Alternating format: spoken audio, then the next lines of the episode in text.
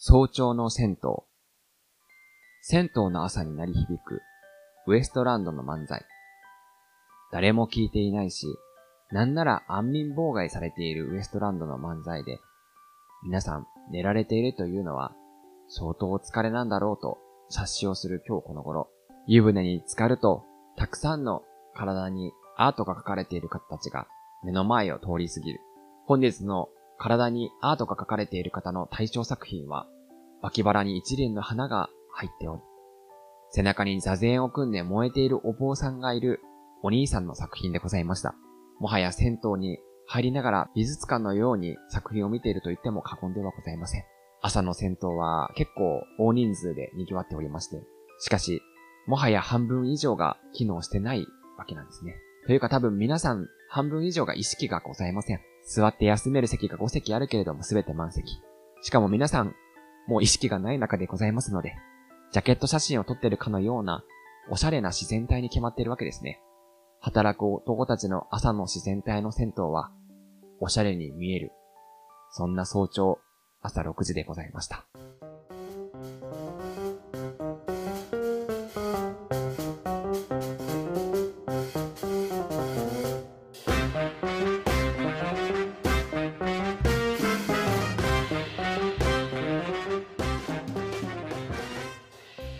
はい。皆さん、お帰りなさい。家高瀬ラジオカスタでございます。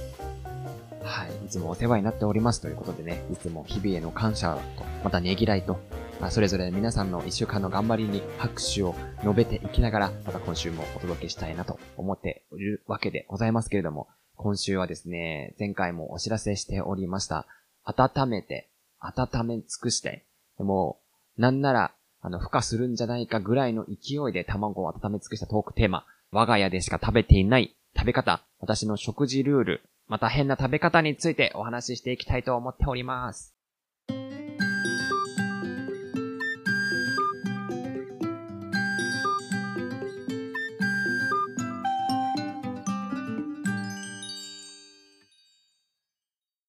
え今回はですね、久しぶりのトークテーマでお話ししていきます。今回は2通の視聴者さんからお便りいただけましたので、ちょっとお話ししていきたいなと思っております。ということで、まず、5つ目のお便りご紹介していきます。5つ目は、ピポーネーム、翔太さんよりいただきました。ありがとうございます。カシャさん、こんにちはは、翔太です。今はやっていないですが、学生時代にやっていた変な食べ方は、ごまだれにハマっていたので、とにかく何でもかけてました。サラダ、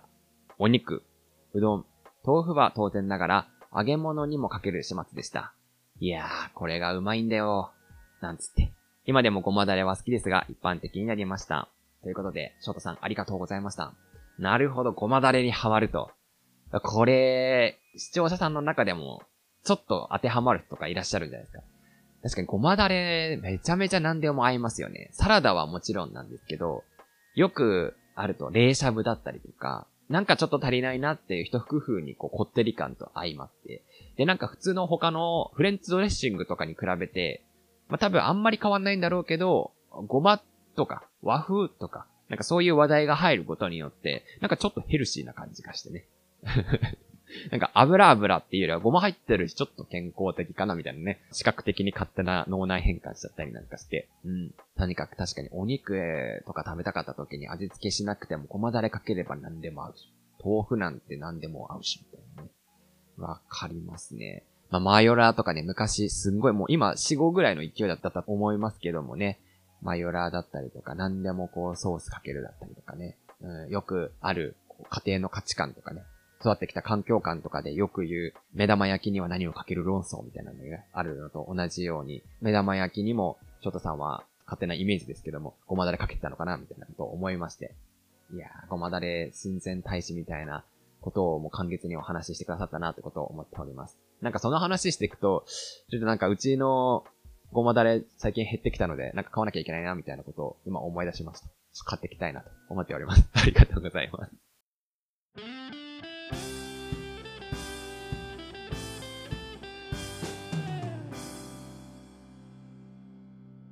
やらかしラジオ。はい、どんどん行きましょう。えー、2通目はですね、えー、ピポネーム、せいちゃんママさんよりいただきました。ありがとうございます。読んでいきます。かしたさん、こんにちは。いつも育児で暇だなぁと思った時に聞かせていただいております。え今日は私ではなく、私の夫の食べ方についてお話ししたいと思います。私の夫の食べ方の特徴は、どんな食事であってもまるでコース料理かとツッコミを入れたくなるような食べ方をすることです。食事の始まりは決まって、汁物、次に副菜、そして主菜、デザートがあるときはちゃんと最後にデザートです。妻としては、夫には一番美味しい時に食べてほしいと思うので、え食事を早めに作っていたとしても、夫の仕事が終わるタイミングを見計らって食事を温めます。しかし、どんなにタイミングを測り、温めたとしても、夫の食べる順番は決して変わることなく、彼がメインにたどり着いた時には、伸びて美味しいチーズも生ぬるくなっており、おいおい、せっかく温めたのに一番美味しいタイミング逃してるよ、と、料理の作者としてはいつも残念な気持ちになってしまいます。だからといって、夫の食べる直前にわざわざ温めに行くのはめんどくさいので、それはしません。何でも美味しいと言って食べる夫なので、もうあまり考えなくなりましたが、外食した時も料理の一番美味しいタイミングを逃しているので、人生で損が多そうだなと思ってしまいます。今でも出会ったばかりの頃に牛タンを食べに行って、彼が、この牛タンちょっと硬いねと言ってたことが忘れられません。それはね、もう それはね、もう冷めちゃったからだよ。牛タンの焼きたては柔らかいんだよ。と心の中で思うわけでした。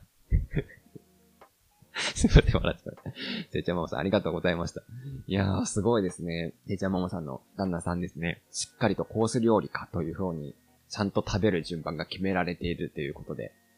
確かに、なんかこう、日本人で言うとちょっと特殊なタイプではあるんですけど、海外から見たら、ね、フランスとかだとそういう食べ方ですもんね、きっと。一つ一つ食べて、次何が出て、何が出てって感じで考えると、まあ、お上品っちゃお上品な食べ方だなっていうことを思いながらも。でもなんかこう、旦那さんの考えとしても、ルーティーンみたいなことなんですかね。全部まとめてガンって食べるよりも、ちゃんとこう、胃を鳴らしていくみたいなね。軽いものから何々か、みたいな。ね、やっぱそれぞれやっぱ、育ってきた環境だったりとか違うとね、食べ方によっても違うんだなっていうふうにね、思いましたね。だから、せいちゃんママさんが張り切って料理を作れば作るほどに、メイン料理への近づく道が旦那さんからしたら遠のいていくと。必然的に、あの、一番美味しいメインの料理を作成した頃には、全部生ぬるくなってしまっているということですね。なるほど、あり。そうですね。外食でもこれは変わらないっていうのは、なんかすごいやっぱ貫き通してる考え方だったりとか価値観みたいなものがあるんだなっていうふうにね、思いました。うんうん。やっぱね、そうですね。この、牛タンちょっと硬いねの話は、やっぱり残りますよね。やっぱ美味しい時に美味しいものを食べたいみたいな思いと、何よりもね、もこの長文のお話だったっていうことは、やっぱ皆さんやっぱ考えていった時にいろいろな思いをいつも抱えられながら、それを噛み締めてご飯をみんな食べてるんだなっていうのをね、感じられました。これは逆を言えば、それだけこう関心だったりとか興味を持っているというね、お旦那さんへの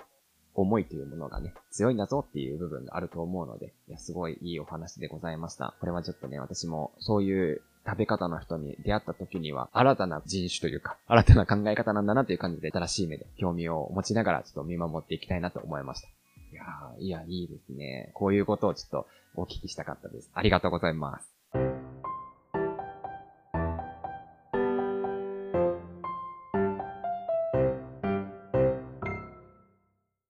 しラジオ。予定調和をぶっ壊せ、山梨観光会。ということで、私は小旅行で山梨観光に友達と行ってきたんですけども、メインはね、いちご狩り、またはほうとうを食べて、え富士山ふもとの川口湖を観光する予定だった。で、すごい良かったんですよ、ゆっくりしてて。で、わ、いい旅だったなと思い反面ですね、結構突っ込みどころの多かった旅行だったので、その部分を今回お話できたらと思います。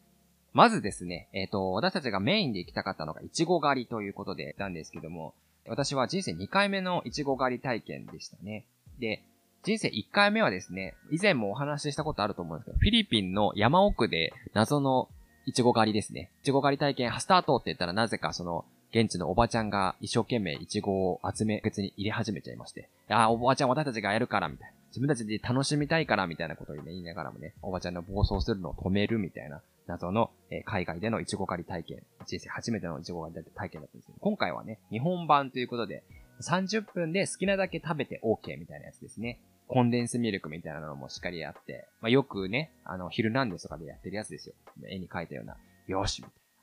今回はもう張り切ってこう、ハイスピードで食べるぞみたいなので気合を入れてね、もう戦略を皆さん立ってたんですよ。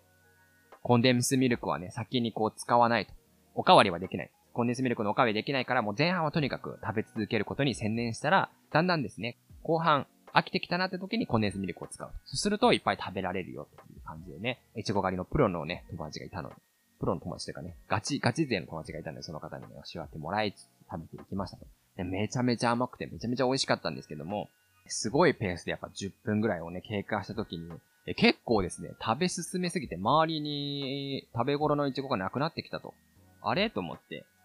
よく考えてみたのは、こう、シーズンがもう終わり頃みたいな感じで、私たちが食べていいですよって言われた、こう、3つのエリアですね。3うねエリアみたいなのがあったんですけども、そのイチゴエリアを15分で食べきれてしまうっていうね、なんとも言えない展開になったんですよ。30分間食べほ、いちご狩りで食べきっちゃうっていう展開って皆さん 遭遇したことありますか？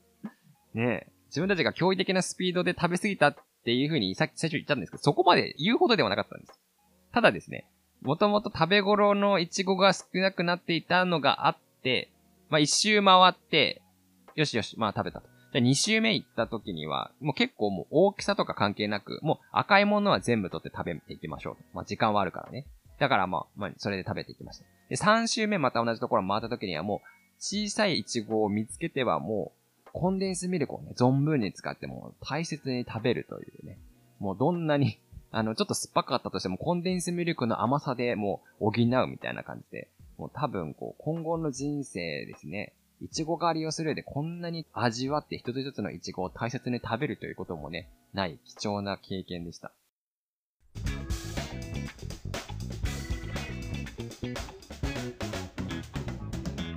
やらかしラジオ。隣がですね、中国人観光客の団体だったんですけど、なんかそっちも、まあ、同じぐらいの、あの、3スペースですね。ここの腕で食べてくださいね、みたいな感じで案内されたんですけども、そちらの人たちも、やはりもう海外から来てるだけあって、もうすごいスピードで食べていくんですよ。うわーみたいな。で、担当エリアを食べきっちゃったと。で、ルールとかもね、よくやっぱ分かってないのか、あの、中国語をすごいブラブラって話しながら、グラサン、中国グラサンおじさんがですね、うちのエリアにこう侵入してくるわけですよ。うわーみたいな、すごいスピードでね、あ、ここにもあった、みたいな感じで。まあ、普通なら、え、ここはダメですよって、こう、店員さんが止めに行くんですけど、店員さんも、もうなんかいないと。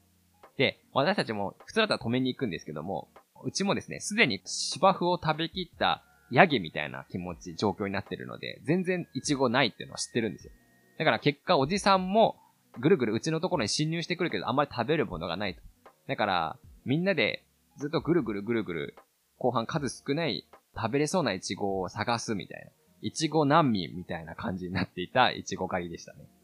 うん、いや、もうだからもう、これぐらいかみたいな感じでもう、中国人観光客の団体の方も私たちよりも後に来たんですけどもう、すぐバー帰っちゃって。で、他のエリアのところも一応予約制のところだったので、まあ、ここのエリアはこの団体っていう名前がいろいろ書いてあったんですけど、他のエリアのところ見たらもう国が違うんですよ、もう。ベトナムとか、韓国とかも書いてあって。いやもう、すごいいちご狩りっていう一つの内容だけでグローバルだなみたいな。グローバルに行われてるいちご狩り選手権みたいになっていたんだなっていうのをね、思いながら、規模がでかくてなんか、どうでもよくなりましたね。我々はね、東京から来たので、そんなにこう、車で遠かったわけでもない。だからもういちごを食べ尽くすくらいだったけれども、まあやっぱ海を越えて海外からね、来て、で、いちご狩りするためにわざわざ予約したのに全然食べられなかったらもう目も当てられないなっていう風な感じなのでね。まあ、結果、いろんな人たちと比較したときに、まあ、腹6分でね、もう上品な食べ放題の食べ方っていうのも、まあ、やっぱ大人だなっていう風にね、感じました。まあ、いつかね、またリベンジしたいなっていう風に思いました。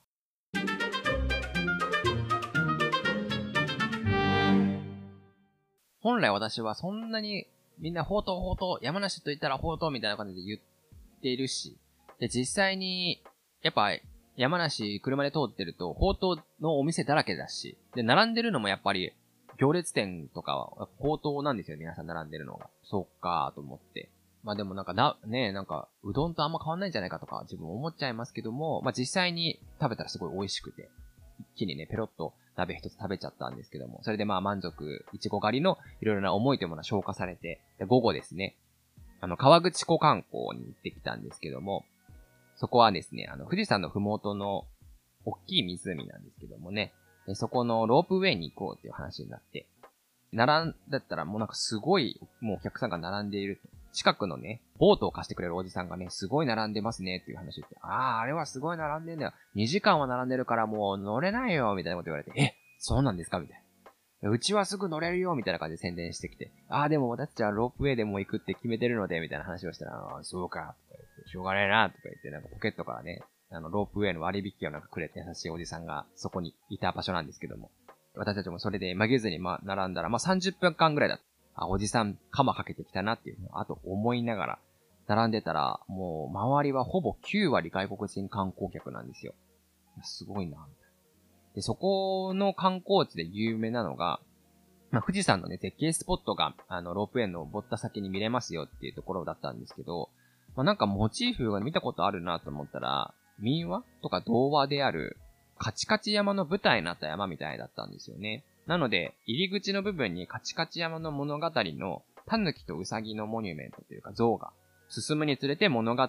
と同じ展開の像になっていくと。上に上がれば上がるほど、そのカチカチ山のストーリーになっていくっていう話だったんですけど、そこにですね、補足するように、カチカチ山のあらすじっていうものが文章でね、掲示されているんですけども、まあ、これは日本語で全部書かれてるので、普通に海外の人は見れない内容なんですけども、皆さんカチカチ山の本当の話みたいなのってご存知でしょうか？これはね、私もなんとなくトリビアの泉かなんかで聞いたことあるんですけど、サイトをね、参考に説明すると、まずですね、タヌキを捕まえたおじいさんがおばあさんにタヌキ汁を作るようにお願いすると、なんとタヌキはですね、おばあさんを騙して殺してしまったと。タヌキはおばあさんを騙して殺してしまい、自分のタヌキ汁とではなくて、おばあさんの体というかね、体でおばあさん汁を作ると。で、それを食べてしまったおじいさんが悲しんでると、うさぎが後でやってきて、じゃあ、私がタヌキの仕返しをすると。で、タヌキを背負っていた薪に木を焚きつけて、で、タヌキを泥の船に誘い殺し、え、タヌキの仇討ちをするという残酷な話なんですけども、なんかもうこれ、私聞いた時に、もう、悲劇というかもうホラー話じゃんみたいなことを、ね、思ったんですよ。ね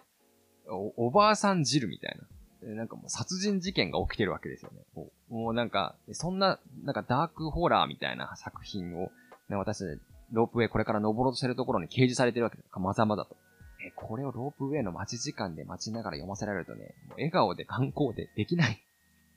笑顔で観光楽しめないんですよ。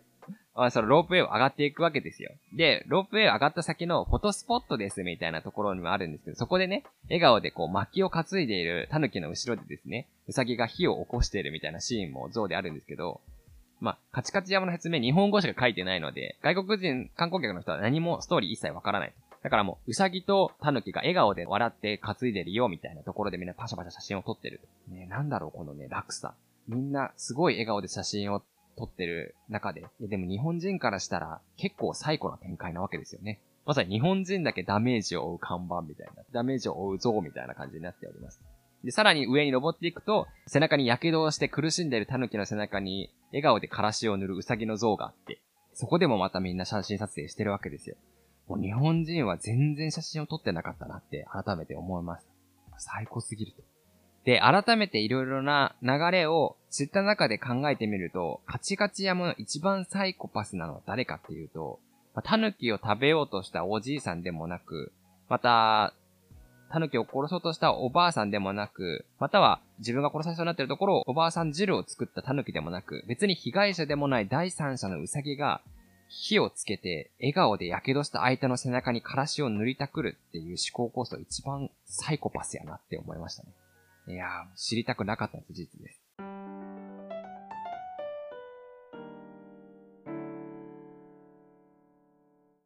あと、天空のブランコっていうのも有名だったみたいで、よくインスタでですね、まるでこう、アルプスの少女ハイジのように、空でこう、ブランコを撮れるような、映える写真が撮れるっていうところで有名だったんですよ、そこも。確かね、3分で500円で乗れるみたいなアトラクション。最初見た時に、え、ブランコにお金かかるところあるのみたいな。そこでも驚きだったんですけどより驚いたのが、2席しかないブランコに専用の係員が2人ついてるっていうとこなんですよ。逆を言えばですね、ブランコだけで2人分の人件費というか生計が成り立ってるっていうのがすごいですよね。まあその横で、ロープウェイのね、上り下りの案内をしてる人がね、こちらに並んでください、こちらに並んでください、どうぞどうぞ、みたいなことを、手わしなく働いてるのを思うと、ブランコ人員を削減しても、こっちでもう一人増員してメインでいるべきだろうっていうふうに思いましたね。ブランコは二人もいらんよ。と、世界一多分稼いでいるブランコの店員を見ながら思ったことでございました。ということで今回は冒頭のある日の早朝の銭湯のお話のオープニングと温めに温め尽くしたものを電子レンジで温めてまたお話ししたような皆さんの食べ方のお話、あの、予定調和をぶっ壊せ、えー、山梨小旅行についてお話しさせていただきました。や、純粋に山梨本当にフルーツもたくさんあって、宝刀も美味しくて、まあ、観光地もたくさんあって、あとはね、温泉も素晴らしいのでね、ぜひ、電車で東京にお住みの方は行けますし、または東京お住みじゃない方としても山梨すごいいいよ、富士山だけじゃないよっていうところもね、ご紹介できたのかなと思います。これの放送がまあプラスになったかどうかというのはわからないですけどもね、まあ、突っ込みどころの多い観光地というのも、また面白みがあって良いのかなと思っております。